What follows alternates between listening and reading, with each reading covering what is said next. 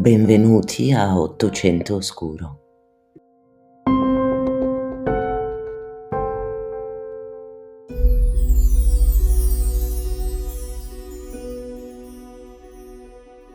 Adolf Louis Ludger, il nome Louis è la versione inglesizzata dell'originario Ludwig, nacque il 27 dicembre del 45 a Gütersloh, nella provincia della Westfalia, ora parte della Germania.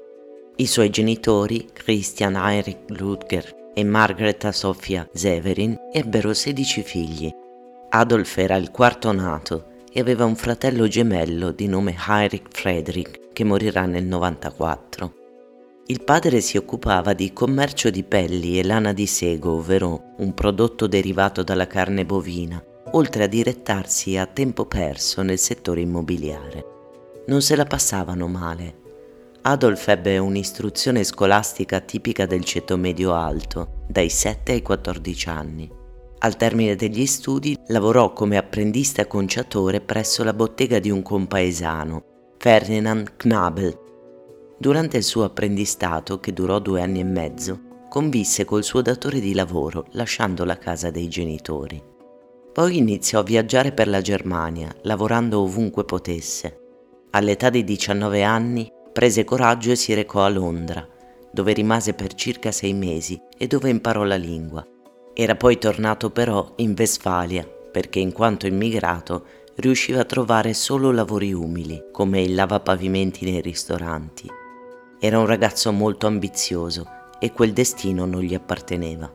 Decise allora di tentare la fortuna in America, raggiungendo New York intorno al 65, quando aveva circa 20 anni aveva sentito dire che migliaia di suoi connazionali erano partiti con pochissimi soldi, ma giunti là erano riusciti a trovare un buon lavoro. Con circa 30 dollari in tasca, Lutger si era imbarcato pieno di speranze, attraversando l'oceano.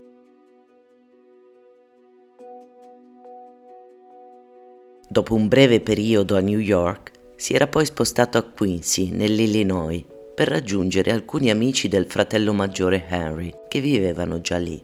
Rimase a Quincy per circa quattro mesi prima di trasferirsi a Chicago, dove trovò lavoro come conciatore presso la Union Hide and Leather Company. Ludger non aveva una paga costante, dunque aveva iniziato ad accettare lavori occasionali, facendo anche il traslocatore, dal 1867 al 68 lavorò in un'altra conceria, la Engel Crossley Co., poi alla Craig Clark Co., per tornare infine alla Engel, lavorandovi fino al 72.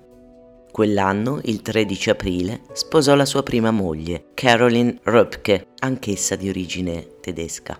I loro due figli, Max e Arnold, nacquero rispettivamente nel 73 e nel 75. Caroline però morì di malattia solo due anni dopo, il 17 novembre del 77. Adolf sposò la sua seconda moglie, Luisa Bicknese, solo due mesi dopo la morte di Caroline, il 18 gennaio del 78. Da lei avrà altri quattro figli, ma di tutti e sei solo tre sopravvissero oltre i due anni. Nel frattempo, l'uomo era riuscito a mettere via un discreto gruzzolo, ben 4.000 dollari, e aveva avviato un'attività in proprio, prima commerciando in liquori e poi fondando un'azienda di salumi, in particolare salsicce, nel 1879, alla quale diede il suo nome, Lutger Sausage and Packing Company. Ben presto si fece un nome a Chicago. Tutti lo conoscevano e gli affari andavano a gonfie vele in città lo chiamavano il re delle salsicce. Come spesso accade però, quell'uomo aveva anche un lato oscuro, celato ai più. A quanto pare, infatti, nell'intimità della sua famiglia era un uomo piuttosto violento. C'erano stati nel corso di quegli anni di matrimonio continui litigi e maltrattamenti verso la moglie, con atti ripetuti di violenza domestica. Un bel giorno la moglie scomparve il primo maggio del 1897 Adolf Ludger disse ai figli che la madre era andata a trovare sua sorella, ma il giorno successivo la donna ancora non era tornata a casa. Passò qualche altro giorno e il fratello di Luisa, Didrik Bignese, decise di rivolgersi alla polizia per denunciarne la scomparsa. Ludger, sentito dalle forze dell'ordine, si dichiarò convinto che fosse scappata con un altro uomo. La notizia si diffuse in fretta e, come spesso accade, si moltiplicarono gli avvistamenti. Luisa fu vista in 12 stati diversi, eppure nessuno riusciva a trovarla per davvero. Qualcuno addirittura riferì di essere certo di averla intravista mentre saliva a bordo di una nave a New York, diretta in Europa. Ludgert avvalorò quella dichiarazione, dicendosi convinto che lei stesse cercando di fuggire dal paese, sicuramente in compagnia di un altro. Le indagini però nel frattempo proseguivano, dato che la polizia era a conoscenza dei precedenti di violenza domestica della coppia e che la cerchia ristretta della famiglia aveva confidato che i due litigavano regolarmente. Venne anche fuori che Ludgert aveva subito un importante tracollo finanziario durante la crisi economica dell'anno precedente, nota come Panico del 1896. Qualcuno rivelò anche che aveva iniziato a corteggiare una ricca vedova con l'intenzione di sposarla una volta che si fosse sbarazzato in qualche modo di sua moglie.